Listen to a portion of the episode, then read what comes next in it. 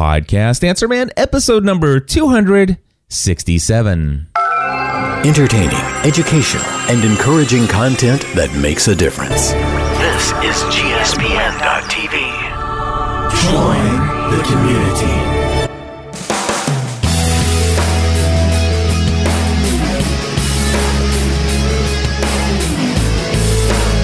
Well, hello, everybody, and welcome back to another episode of the podcast Answer Man. My name is Cliff Ravenscraft, and this, my friends, is the podcast about podcasting, helping you take your show and everything else you do to the next level. It doesn't matter if you're a brand new podcaster, if you have been podcasting for many years, or you haven't quite yet gone to learnhowtopodcast.com to start that first episode. There's something we can all do to take our show to the next level. That's right, my friends. And today, to take things to a whole new level, I am going to just jump right into it. This week, I have a full one hour uh, recorded panel discussion on why every blogger should be podcasting. That's right. More traffic, more engagement, more everything uh, for you bloggers out there who have not yet started a podcast. Pat Flynn, great personal friend of mine. Uh, I invited him to put together an amazing panel of bloggers who have turned into podcasters as well, and uh, to talk about what benefits there are. In fact, uh, he basically, I'm not going to, I'll tell you what, it is Pat Flynn, it is Adam Baker from Man vs. Debt, Derek Halpern from Social Triggers, and Katie Davis from Brain Burps About Books.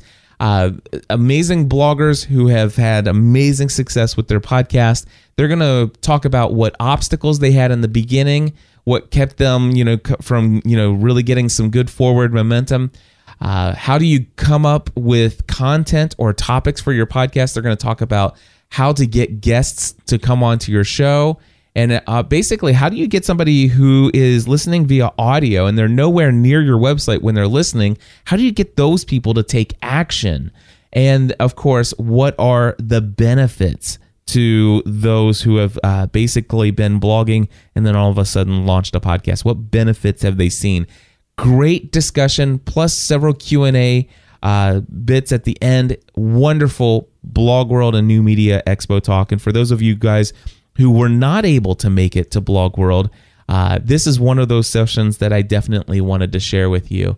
Now, before I click play on this presentation, I have to tell you that there was uh, a special way that Pat Flynn opened this, and I have to explain it to you. Otherwise, what you're about to hear, especially you know the the laughter up front and and the applause, uh, will not make sense. So Pat gets up. I did the introduction for the session, and then he takes uh, this bag and he has all this these cue cards in there, like big gigantic billboard kind of uh, cardboard things, and he wrote words really big on them. And I, I don't know, maybe twenty different cue cards. And I'm going to read to you the words that were on these cue cards, and and so it first the first card said hi, and then the second one said as bloggers and I'll tell you what, I'll just pause to indicate that there was a sec, uh, a, a moment between cards. But this is what it it said, and of course, you got to imagine these people are reading these cards. They're not hearing any inflection of voice or anything. But the first one says, it goes, "Hi, as bloggers, we love to write, but not everyone likes to read, and when we just write, we miss the opportunity to connect with people in a more powerful, influential, emotional, and impactful way with your voice.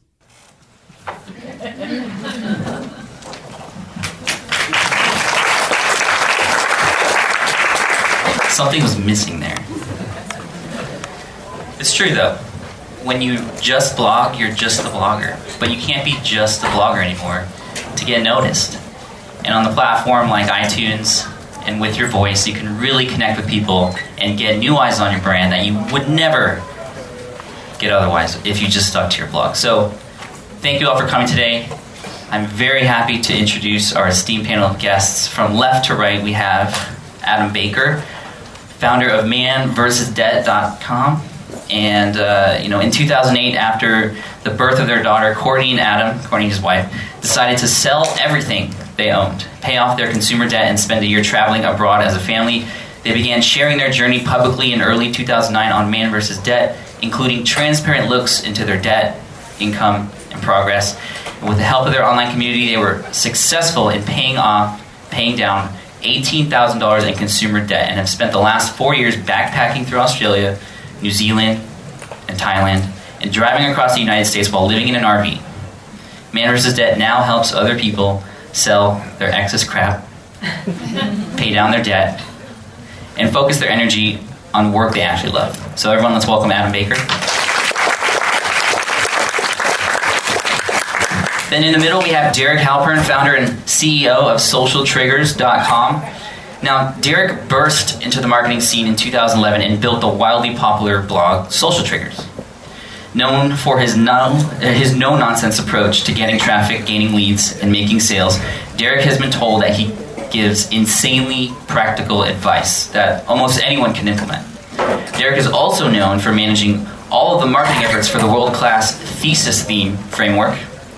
Prior to that, he was behind the scenes of several popular blogs, one of which attracted more than a million views in a single day. So let's welcome Derek Halpern.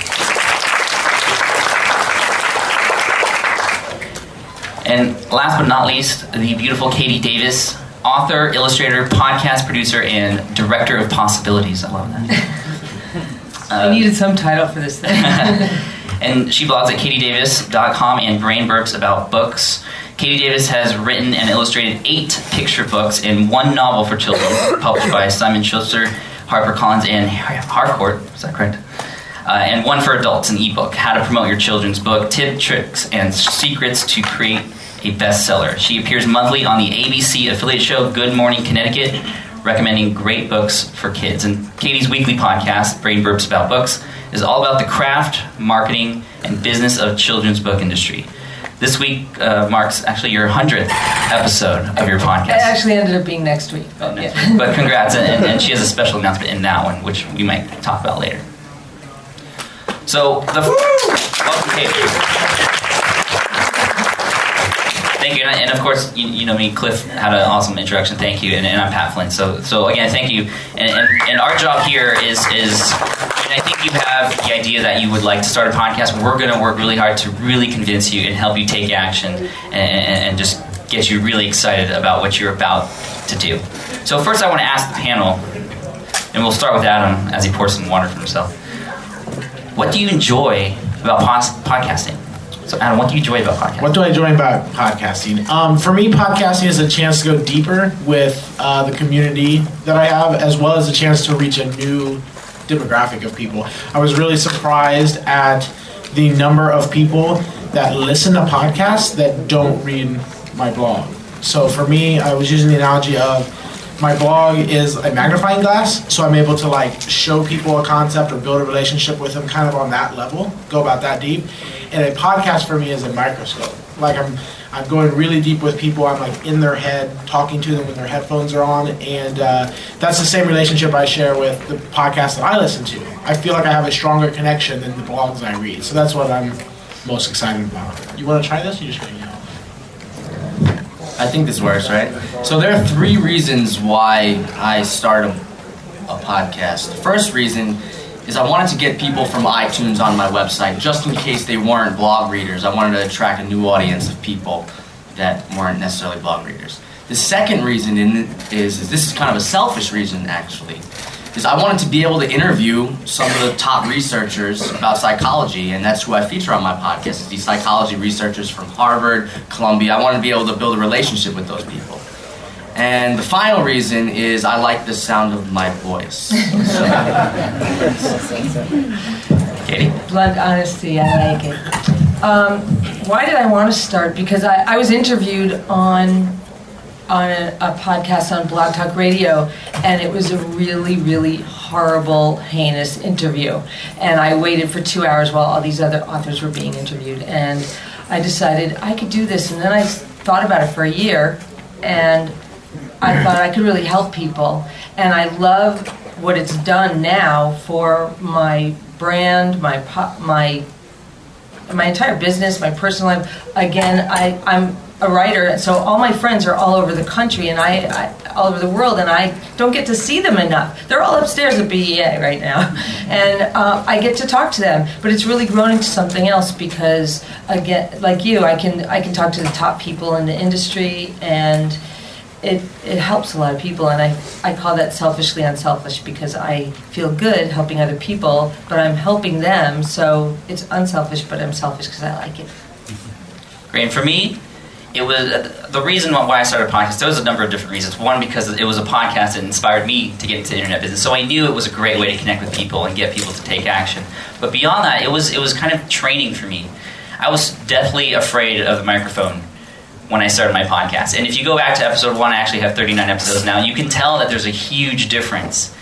And I just didn't worry about being perfect. I just went with it and that's that's probably the first tip that we have for you. Is, and, and, we'll talk about the struggles that we've had later, but just just go for it and try it. And over time, you start to get better and more comfortable. And now I'm doing public speaking, and I don't think I, I would do well at it if I had not started my podcast. And probably the biggest thing for me is is the emails I get from people, not just people who are who are like, "Oh, I found you on iTunes." Like that's how they found out about me and my my brand. But it's the emails that are like, "You went on a walk with me today." Or I took you on a plane ride with me today. Like that's when someone says something like that, that's personal. That's you, they're plugging you into their head. There's no box that they can click out of or anything. They're listening to you, and there's nothing more powerful than that, except actually talking to people in person, like we are right now. So let's talk about those struggles a little bit. I know a lot of us are kind of scared about potentially starting a podcast, and, and you know it's not just a simple click of a button and you're off. There's a lot of things that, are, that go into it. So let's start from right to left. Katie, what are some struggles that you've encountered along the way, especially in the beginning? The, some of the tech, and I did a women in podcasting panel yesterday, and I think that a lot of times that women are afraid of the tech. Just how do I turn the knobs? How do I get a good sound? And I think that's why there are a lot of people on Blog Talk Radio, and you know, no no dissing that, but the sound you don't have to worry about any of that, and I think that that's a big problem for a lot of people, and I think that that was hard for me, and also learning how to upload them and how to do the feed and all that kind of stuff. And I figured it out, and with help from actually from Cliff Ravenscraft, the podcast Answer Man, and um, and also listening to various um, different podcasts and, and reading articles. So it's really easy. I encourage to fear should not be part of it because you can totally learn it. Anybody can learn it. You can Google anything and learn it. There's no obstacles. Derek? My biggest struggle would have been the tech, but Pat Flynn here has sent me a picture of his mixer to show me what all the settings should be set to. So that was that was really. I got those from Cliff, so everything's gonna filter back yeah, down. My my my picture. I have the same thing. I have arrows pointing, and I got it but then my main issue was really the production of the podcast because every episode takes a lot of work, and it's you might think it's easy because all you have to do is talk into a mic and record yourself, but I found that when I did that without doing a lot of prep work, I would tend to ramble as opposed to being a lot more concise. And if I wanted, you know, if I wanted listenership, I couldn't ramble about whatever it is I was talking about for 30 minutes, you know. So that was my issue. Strangely enough, uh, when I got started podcasting, I also was a little scared of the tech um, side. And strangely enough, I hired a certain person to help me and that was Cliff Ravenscraft. so um, this is not a promo. This is not a promo for Cliff, but it's honestly that if you look at the four of us on stage, Cliff Ravenscraft has helped us. So the, the key is to get help, whether it's a free resource or whether you pay for help like I did. I said this is an investment in my business, and I think this podcast will bring in. And so I put forth the money to get a good mic, a mixer, to get some consulting help and and now when I sit down in front of my desk and I have this little podcast arm and this mixer, I feel like you know, like I'm like I know what I'm doing. So I'm more confident in my podcast. But the number one problem I had was not tech. um, and that's just the commitment um, to go through it. And I would guess I would say the format. I started my podcast a little over formatted, and when I was at home in my office and I had my team member that was editing it for me, it was really easy to get in front of the mic and do it. But as soon as I packed my bags and went on a six week road tour where I was working 16 hours a day filming a movie, I took all my podcasting stuff and I was like, I'm going to podcast from the road. It's going to be so amazing. And for two and a half months, I didn't podcast. So uh, then now, I, now I'm not in my home environment, but I sat down in front of the mic and I think it was like a return to podcasting. I'm like, this is going to be like 20 to 30 minutes. This is not going to be a polished hour. There's not going to be music in between sections, but I'm sitting down and I'm shipping it again. And so for me, the constraint of being too formatted in the beginning held me back for a couple months. And now I'm just returning to the mic to kind of put myself out there. And we'll get back to having it more polished, but that was the struggle that I had. Yeah, my biggest struggle. I mean, uh, as far as Clifton is concerned, he, he does a great. I mean, his life is podcasting, so he does a great job of sharing like the really easy way to, to get started. And, and I'm going to give you a resource right now. It's a free resource. You don't have to pay for anything. You don't have to sign up for anything to see this. It's learnhowtopodcast.com. Should be really easy to remember. That'll take you to a number of videos that Cliff has done. That'll walk you through all the tech stuff and, and everything that's required to get a recording that you do onto iTunes and, and, and have a recording that, that your audience can enjoy. Now, my biggest struggle was actually not the tech. It was a couple things. One, struggling with my voice and my confidence. That, that was a, a, tough thing for me. And to be honest with you, I actually haven't told anyone this. My first episode, I took 10 takes of that first episode. and even though the, the last one I wasn't happy with, but I put it out there and no one said a word about that. As far as you, like, oh, I can tell you weren't confident or anything. I mean, as long as the content is good and people enjoy the show, you have nothing to worry about. And beyond that, it was, and I want to segue into the next question here. My biggest struggle is also trying to figure out, well, what do I put on the show? I have a blog already. I put out all this content. What goes on the podcast? Should I just repurpose my blog content and put it on the podcast, or should I create something new? And so I want to actually hand it over to the panel before I before I answer that question. How do you decide, Derek, what you put in your show? Versus what you have in your podcast? So, I looked at a place like NPR, you know, really big podcast, and I was looking at what they were doing and what they were doing to get so big, and I noticed that they were always bringing on guests. They were always bringing on new guests and new experts to share with their listenership. And I figured if that's what they're doing, it obviously works. So, what I tend to do on my podcast is I tend to bring on these researchers and I have them talk and share their ideas, you know, from from the source, whereas on the blog, I usually take research ideas and explain how I feel about those ideas, as opposed to bringing them to an interview with the blog. So it's mainly bringing new researchers to the community that I wouldn't be able to feature on the blog per se. Adam?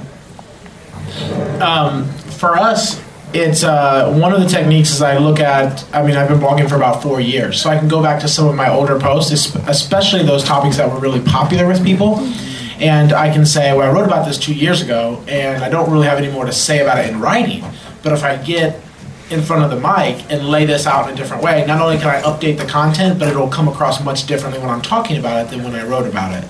Uh, that is one major topic for how we do it. But everything is filtered through how can I help solve a specific emotional problem. If anyone was in my talk yesterday, it sounds like a broken record, but I really think with each podcast episode, how can I help solve a specific problem? So if I can stay on the main content focused on doing that, then the, the I usually get emails that are like, that was a great episode. If I don't do that, if I just kind of ramble, like Derek was talking about earlier, it doesn't have much of an impact. So that's how I kind of focus my ideas um, once we find them. The last thing I'll say is we've noticed that we haven't talked much about selling our selling your crap on the blog in the last few weeks. So my team and I got together and we are like, okay, we'll do a podcast next week on something about you know selling on eBay, selling on Amazon. So once again, we know that we can help our readers with that problem. We haven't talked about it recently on the blog, so we're going to podcast about it. Those are two of the ways we do. Now, Adam, quick question, a uh, quick follow up question for you. Do you have guests on your show ever, or is it just you? Um, we have success stories. So I'll interview community members from. Uh, from that, but most of the guests that I have connection to are like bloggers and business related rather than industry profession, professionals. And I really don't like many of the people in the financial industry. So it's it's hard for me to go like, oh, I want to talk to the CEO of Bank America. Like I could give a about the CEO. of Bank America. So it's it's it's a You little bit many different. other people in America. Yeah, right. So if uh, if I'm doing a blogging podcast, so if I do something that's more business related, that's where I'm going to try to get those connections. So um, I'm not sure that's a strategy. That's just an honest answer for why I don't do that. But I love having my readers on, and I try to keep it short, like 10, 15 minutes. Talk to my readers about how they've just paid off debt or something. It's wildly popular, I do that. Katie? I look at my output as a Venn diagram, you know those math things where the circles overlap? And the overlapping stuff is everything that I talk about all the time, like reciprocity, giving, writing, craft, all that stuff, how to market yourself and your books. And then the stuff that isn't overlapping is the unique content. So my newsletter will have something that my blog doesn't have, that my podcast doesn't have, and each thing will lead to the other things. And um, one thing that another and I structured it that way so that I could maybe build an audience in each of the things. Because again people don't go to everything and at least not mine stuff. And I do feel that um, the structure is important for me at least. I thought about doing a podcast for a year because I couldn't figure out what my structure would be. And as soon as I thought of Terry Gross, who's on NPR, I thought, oh yeah, interviews. I'll talk to people. I know everybody in my business. I'll talk to people. And so what I, I do is I educate my listeners. I start with my my jingle, which actually a listener created for me as a thank you, and it's really funny. And then I do some industry news and updates, and sometimes I do my own stuff like I'm doing this on Facebook or I just wrote this book, but usually it's outward facing. And then I do the interview as the bulk of it. And then to follow up, I also have reviewers, and this is co- contributors, I should say. One's a reviewer, one does something else. They, everybody has different things, and what that's done for the show is it breaks up the monotony monotony of just me being the the voice on the show, and also it exponentially spreads the word about the show because if somebody's contributing to it, they want to get the word out, so they tell all their followers, and they, you know, so it's it's a nice sharing thing too. It gets it out on different levels. Yeah, I mean, for me, trying to trying to determine kind of what I have on my blog versus what I have on my podcast, I go I go with kind of Adam's strategy, and, and I look back in my archives and see, okay, what was popular way back in the day, and what what haven't I talked about in a while, and then I bring it into a new light with a podcast and have a voice to it.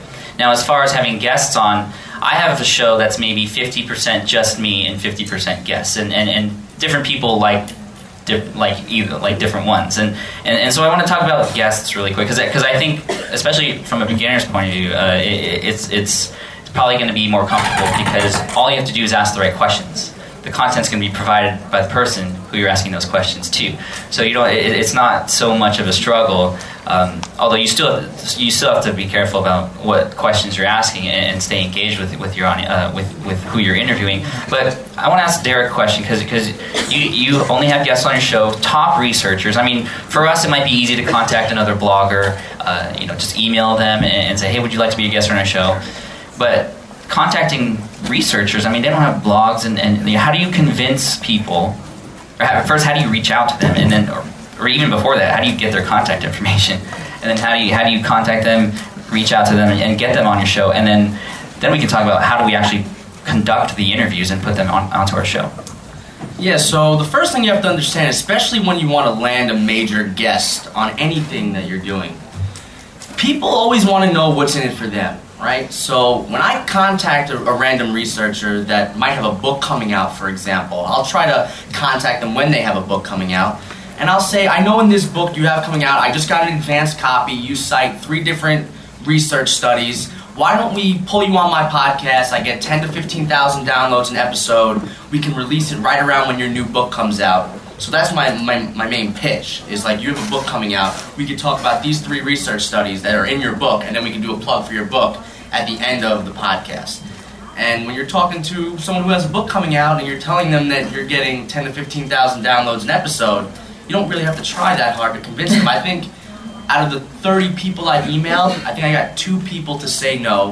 One of them said that they hated marketers. So Okay, so quick follow up question: What if you don't have fifteen uh, thousand downloads a day? What if you're just starting? How do you? yeah, so when I first started my podcast, I had no downloads. And what I did was I reached out to people in the research world that were known for giving the most interviews already. So one of my first people I reached out to was uh, Jonah Lehrer, and he wrote, wrote a book called How We Decide, and another book called Imagine. And I always saw him appearing all over, you know, the, the blogosphere, doing podcast interviews with small blogs, with big blogs. So I was like, if I email him, he's probably going to say yes to me. So once I got him to say yes, got him on the show, I then, when I talk to someone new, I'll say, by the way, you know, why don't you hop on my podcast? I just had Jonah Lehrer. He's a New York Times bestselling author, so you're going to be in good company. At that point, now I've got no readers, I've got no listeners, but they're saying, well, Jonah Lehrer, if it's good enough for him, it's good enough for me too. So I just kind of use the social proof aspect of it all. Go to people who you know say yes, and then use the fact that they're on your show to get access to someone new. Hey, Katie, how do you get guests on your show? I also had Jonah Lehrer on my show because the creativity aspect. Um, and I, I guess uh, a lot of the stuff that I've done has been newsworthy. When a book gets banned, I might interview. In fact, there was an author who was uninvited to a book festival because her young adult novel was incredibly edgy. And there were authors who were um, who were going, still going to that festival, despite the fact that she had been banned, in order to uh, educate the people who did go about this. And there were authors who refused to go in solidarity solidarity with her.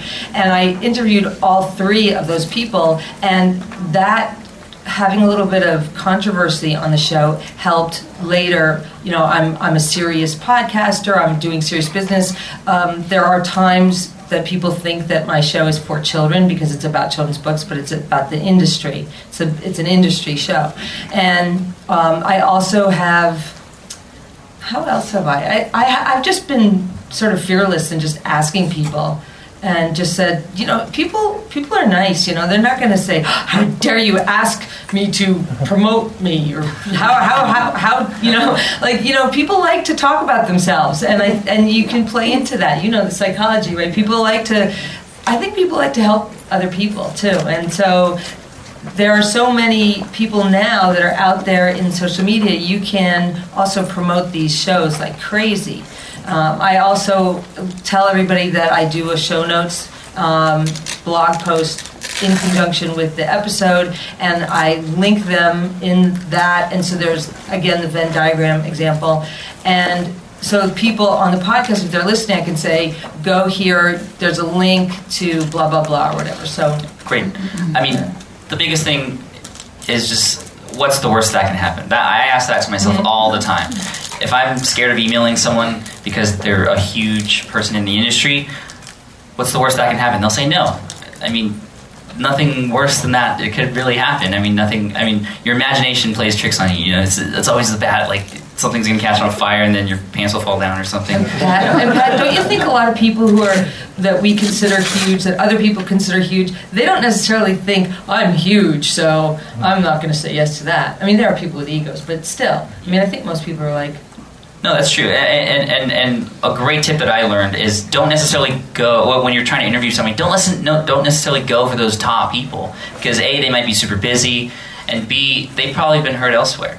Go for the kind of lower level, like people who are almost at your level or maybe just above you. And what happens is you start to develop a relationship with them through the conversation that you have in your podcast. And that's very powerful. I've become great friends with people who I've had on my podcast who weren't really well known, who are now well known. Uh, and are sharing, you know, now we're buddies and we're sharing each other's stuff, and uh, you know that's how it works. And, and, and those those, I don't want to rank on like B and C listers, but I mean you know what I'm talking about. Those people are going to be so excited to be on your show, and they're going to give you the best content that they have because they care. They, they really want to impress you and impress your audience as, as well. Now, I want to move on to on your show. You know, besides having guests, as far as the purpose uh, and, and getting people to take action, what are some strategies you have for getting people from a podcast to take action on your site, whether it's subscribe to an email list or, or something? How do you do that? Because it's audio. No one's in front of a computer. It's you can't say like, okay, click this. It doesn't work like that, right? So how do you how do you get people from your podcast to, to take action and, and interact with you and, and do things like that, Adam? Um, first of all, to get people on the email list and things, you'll want to talk to Derek. I don't really worry as much about that as I probably should, as a uh, as a marketer or as a business person.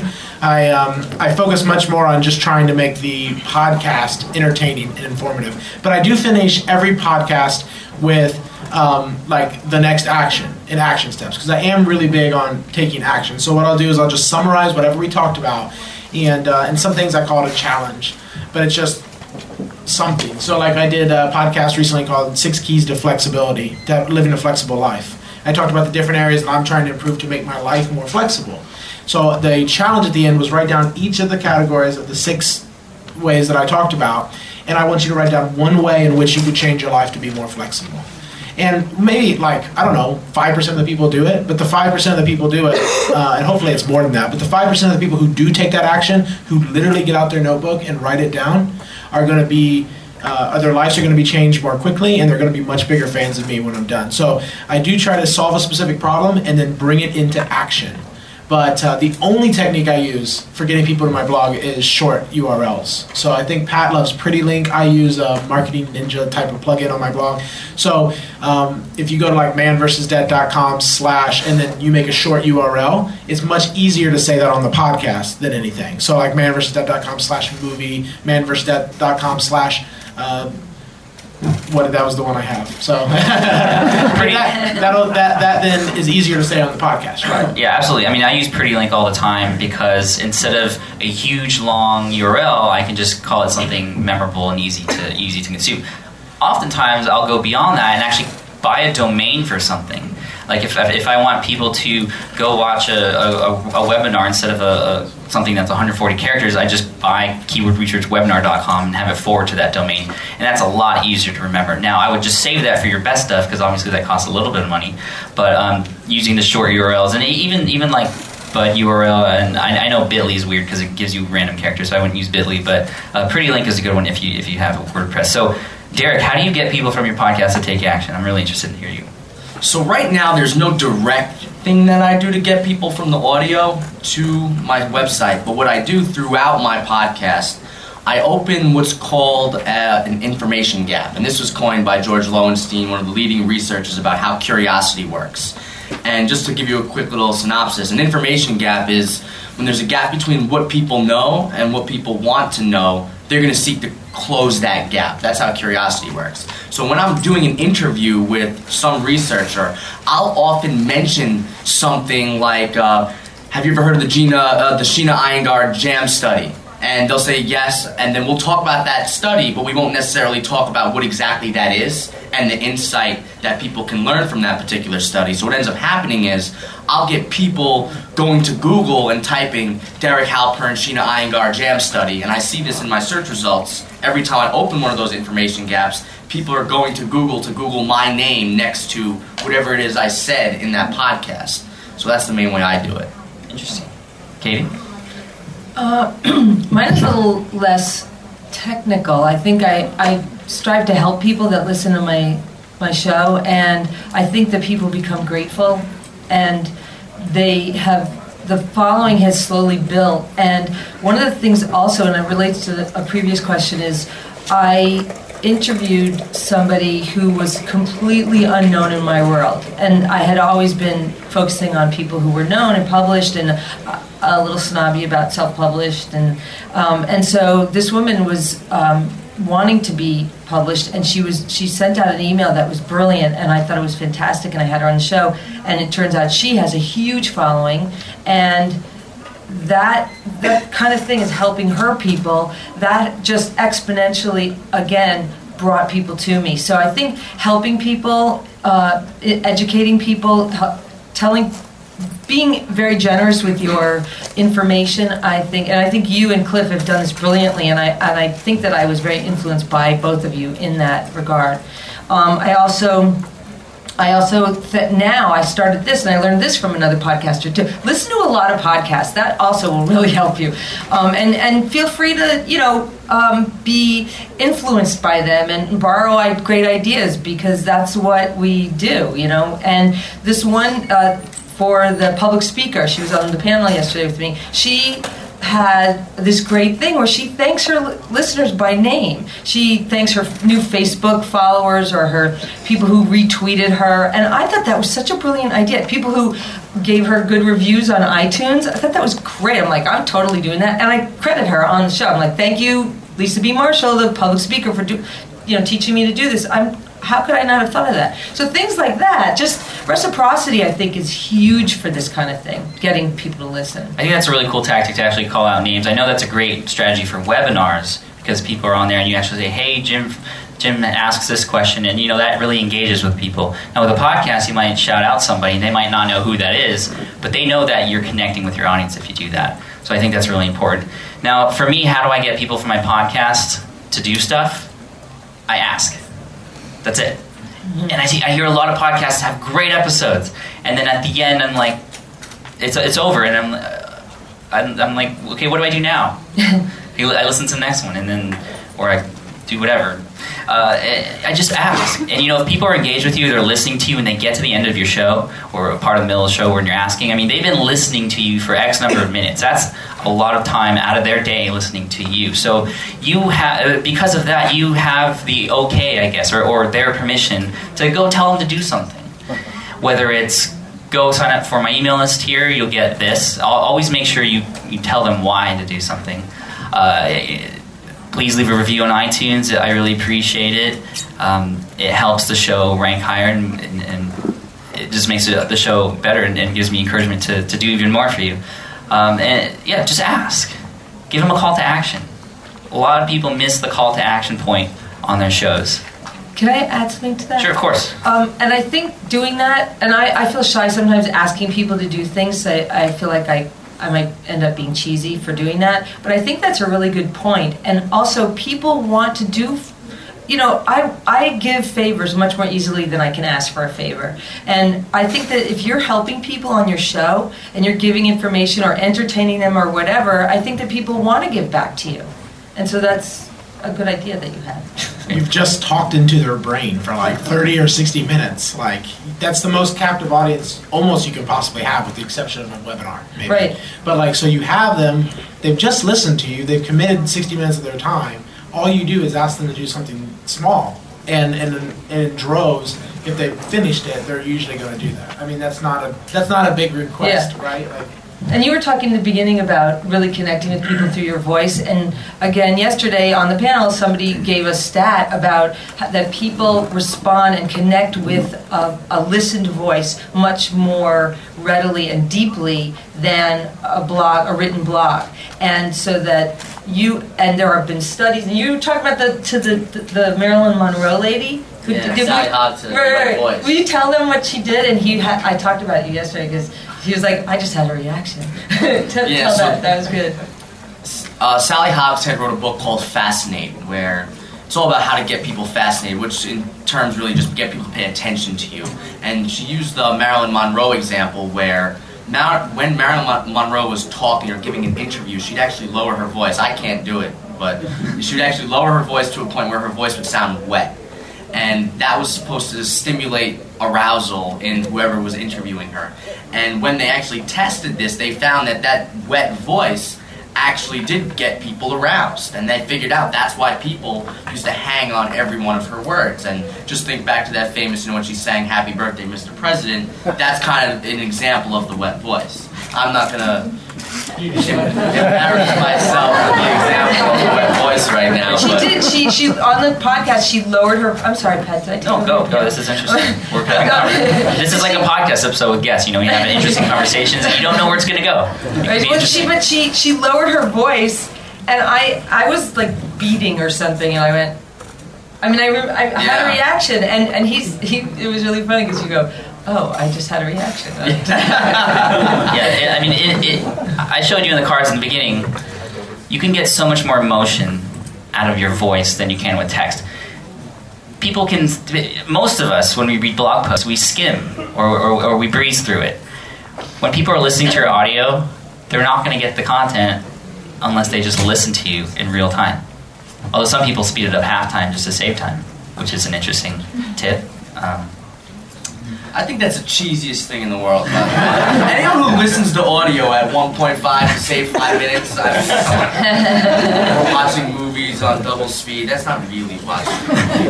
So you got to do. Put the movie away and go do this shit. Uh, to each their own. now, I I really want to get into the benefits.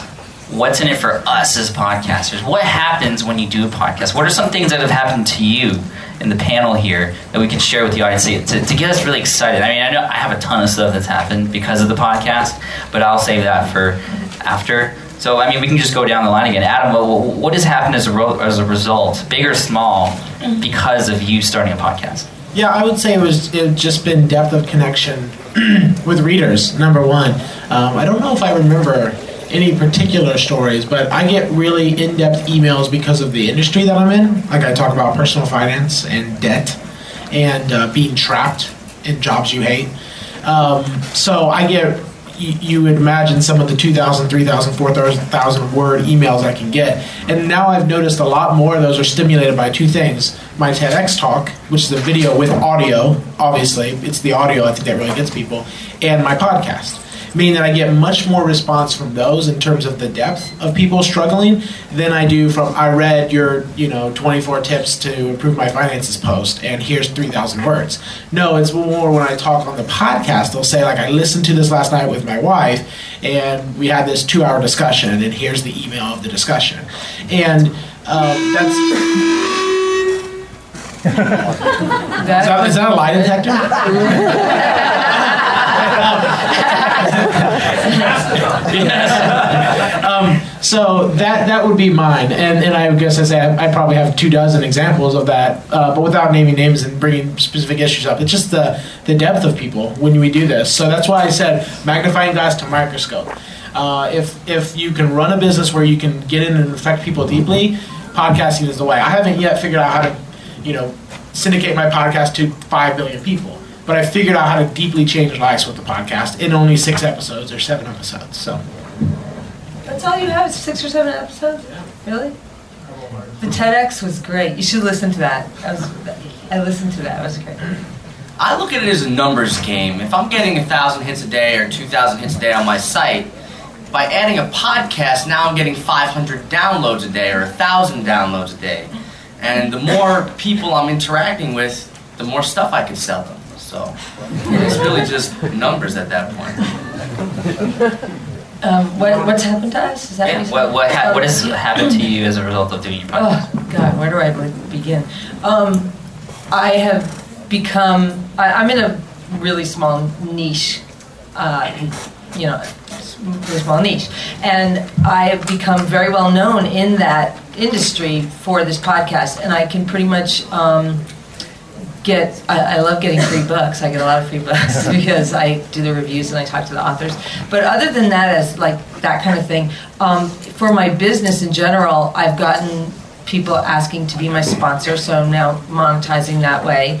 And i also have i really wanted to be able to announce this fully today, but um, I can't because the ink isn't dry. But the I'm in negotiations right now to have the podcast housed on a very huge site in the industry, and that will be amazing because they get way more, you know, views than I do, and I will become very gigantic. and it's money too. It's it's paid and shared re- revenues on the ads, so that's good. I'm, I'm interrupting you, Pat. I forgot to say this. I wanted to double what Pat said with his first point. Is that the podcast has made me so much more confident when I talk to someone on the phone, when I talk to someone in the podcast, or when I give a speech at a conference like this, or even a panel. I'm just so much more confident in front of the mic and getting across the point. So the number one reason that Pat thought of and I didn't would be to improve yourself as a communicator. It's a lifelong skill, and it's one of the best business skills that I can imagine. So just backing up Pat on that.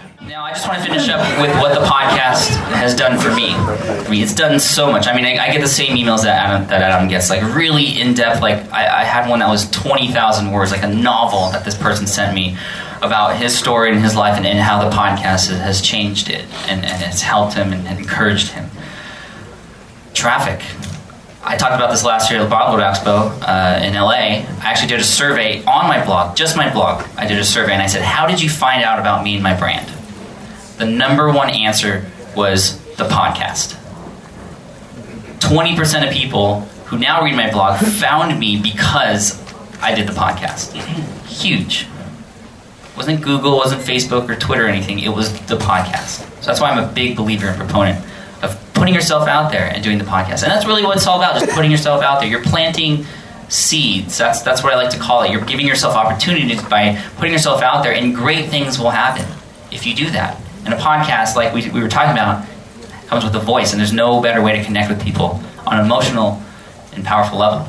Now, one of the great things that happened to me was, uh, you know, you get pretty good exposure in iTunes, and, and, and it's a very you know, compared to the number of blogs out there, there's what 87 million blogs or something like that. There's 170, more than 170 million. 170 million blogs and what, like 200,000 podcasts. Competition is not as fierce. Pat, can I echo that? I actually started my podcast because of that data where he said that 20% of his new readers found him through the podcast first. I did too. And the month that I launched my podcast in January of 2012, my traffic shot up 69% for the month traffic in January over December, and December was my previous best month of traffic. So I shot up almost 100% basically just by launching a podcast. And I imagine that's because when you get feed, when you launch a new podcast, if you're doing a good job, you get put in that new and noteworthy section, and you're getting all this brand exposure to everybody who goes on into the podcast tab in iTunes. So I want to just echo that I had that same experience. Thank you, Derek. And, and, another thing that happened was just because I was on there, some random Hollywood producer found my show, contacted me, wanted me to work with him on social media for this movie that was coming out. So I said, "What the heck? Let's do it." So I, I'm actually the director of web and social media for a movie that just came out last Friday. It's What an movie? Independent movie called Crooked Arrows. It's a lacrosse movie, but I mean that's not the point. The point is opportunities happen when when you plant seeds like that. And, and the biggest thing for me, it, it's changed my life too. It's it's made me more confident in myself and my voice. It's made me understand that it's the relationships that you have with your audience that really matter. And you know, I, I monetize. I, I mean, I do that. And because of the podcast, I've been able to better connect with people, which there in turn has made me more money too. Again, the whole point of this is not is not about monetization, as some people who might walk in uninvitedly uh, would say, but has to come here. but I, I want it, it's it's uh, you know there's there's 15 minutes left, and I definitely want to give people time to ask some questions. And I, I know all of us here could talk about podcasting for hours, so it's really hard for me not to continue with our questions. But I love to hear and address the questions that you have. So thank you all so much. Uh, I mean, on, on behalf of everyone here, uh, you know, just to see so many so many people excited about a podcast, it really is, is encouraging and it is just amazing. And, and I'm really excited for all of you. So thank you. I will repeat the question so you don't have to go up there to the mic because it's there's kind of standing room only. So we'll, we'll have the first question here. Do you folks have a preference for the length of time you have your podcast? In other words, 15 minute segment, half hour segment, hour segment, as far as delivering a message, or just sort of what works best for you?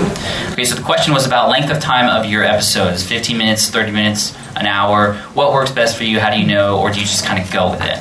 So uh, I think that I'll speak for the panel. We'll try to answer more quickly, and then yeah, we have contact information. I think most of us will be around afterwards. So for um, so for me, it depends. I love the PTI podcast. It's like 22 minutes, gives me my daily dose of sports. It's awesome. Uh, other times, I love hearing somebody walk down the street and ramble for an hour. So it really depends on what the issue you're talking about. I think my sweet spot is going to be about 30 to 45 minutes, which is pretty typical. That's mine as well. Although there are some specific podcasts that are five minutes and they just deliver quick and dirty tips. So it's really up to you and your audience and, and how you feel you can better deliver and, and offer value to your audience. And what your audience wants. Because I tried to do short ones and my audience rebelled. They wanted, yeah, so they're an, I do an hour now. And now you know because you tried it. Yeah.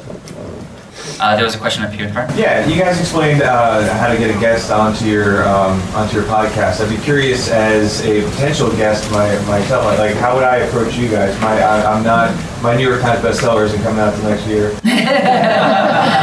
so, so So, what would be the best way for anybody to go I got this. approach someone who has a podcast to, to, be, to be a guest?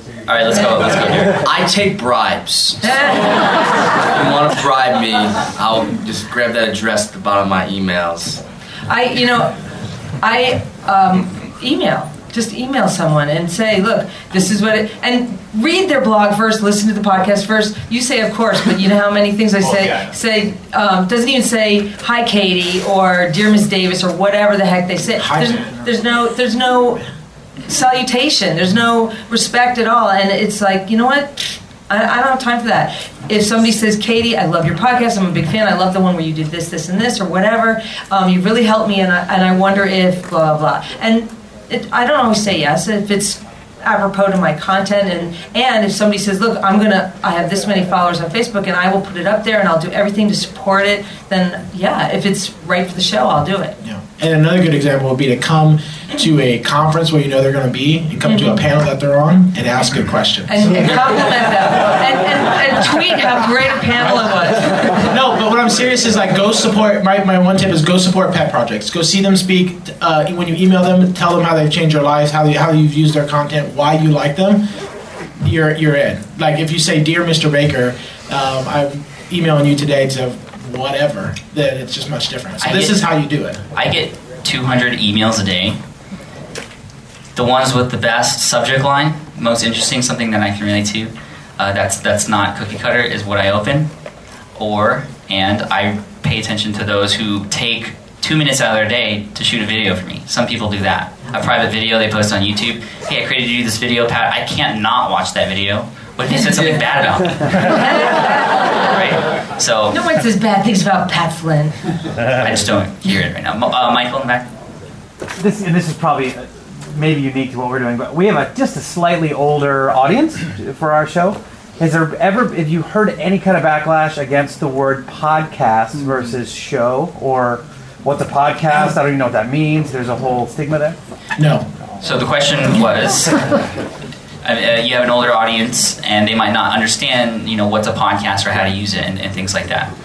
I haven't heard backlash, but I purposely didn't name my podcast a podcast or use the word radio because podcast and radio denotes free, and I feel like it cheapens the material. So I actually call my podcast a master class.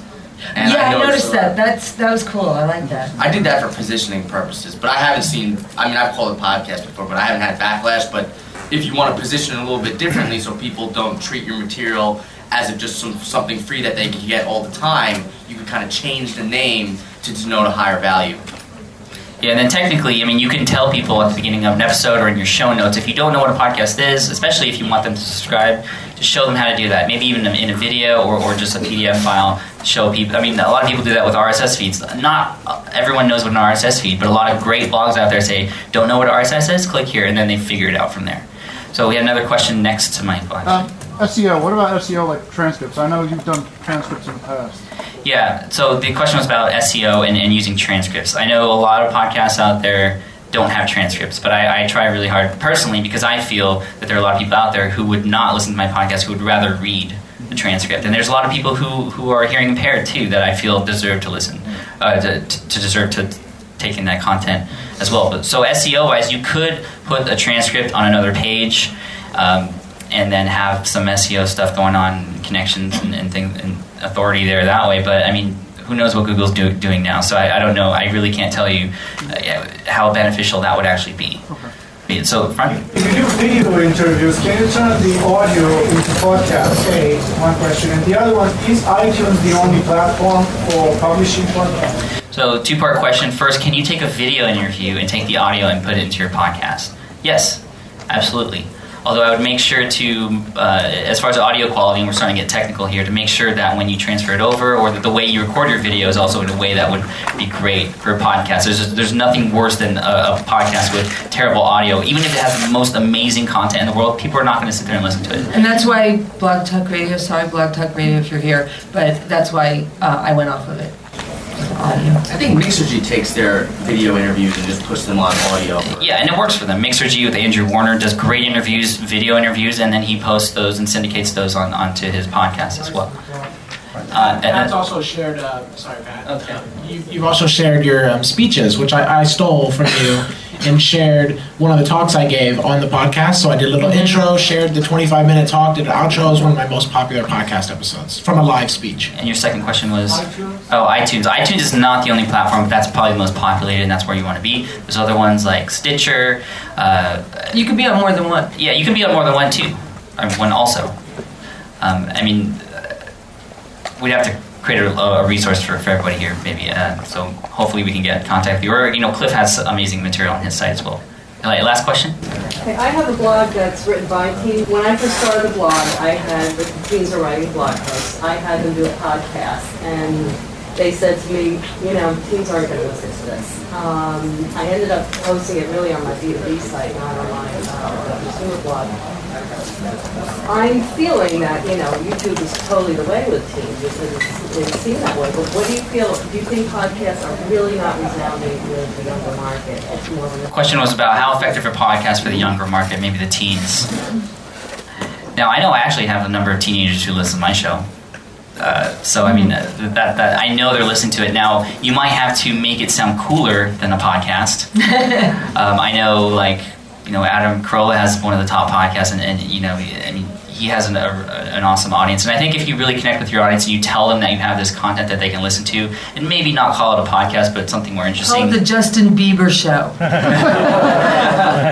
yeah, people will listen, especially i- i- if they really dig your content on the blog. Um, and make it, I think for for younger people, especially, just making everything as simple as possible because they don't want to waste any time doing anything. So just making sure that, that it's clear and upfront about how to get that content and what's what's in it as well. So I think that's the last question. Thank you all so much for coming, and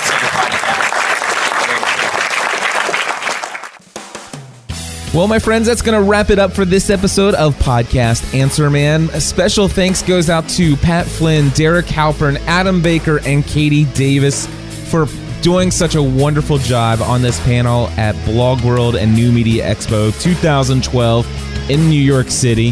Folks, I am going to have links to all of their sites over at podcastanswerman.com forward slash 267. You know, real quickly, that last question there about the you know the younger kids, the teenagers listening to the podcast. When my daughter was eight years old, she launched a Hannah Montana fan podcast. This was several years ago.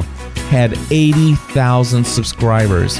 Also, we do quite a bit of um, a young adult literature uh, that uh, for fan podcasts. We do the Twilight Saga fan podcast. You can find that at twilightsagapodcast.com. Also, the Hunger Games series, hungergamespodcast.com. The, both of those shows has thousands of young podcast subscribers. So yes, those young people are out there subscribing to podcasts. Well, my friends, I hope that uh, those of you here in the States had a wonderful, happy 4th of July celebration. And for the rest of you around the world, I hope that your summer is going well. Also, I guess maybe some of you are in the wintertime. Anyway, fun stuff here. I will be back again next week with more Podcast Answer Man. If you want to give me a call, you can do so at 859 795 4067. Again, 859 795 4067. And I do want to say thank you to Jontrepreneur.com. It's kind of like entrepreneur, but instead of the E, put a J O N in front of it. Anyway, the person behind Jontrepreneur.com used my Bluehost affiliate link. And as you guys know, if you use my Bluehost affiliate link, I receive a very generous commission from them. So thank you for doing that. And also, um, next week I'll be sure to give an update on those of you who have been out there putting iTunes reviews out there for the podcast Answer Man. As you know, that helps me stay on top of the lists and the iTunes ra- ratings and reviews and rankings up at the top of the list. I absolutely thank each and every one of you for writing a review in iTunes. If you want to do that, go over to podcastanswerman.com and uh, just look in the show notes for podcastanswerman.com slash 267. There's a thing on there that says click here to rate and review Podcast Answer Man. That'd be awesome. Guys, God bless you all. Again, I'll be back next week. Until then, I encourage you to take everything you do to the next level.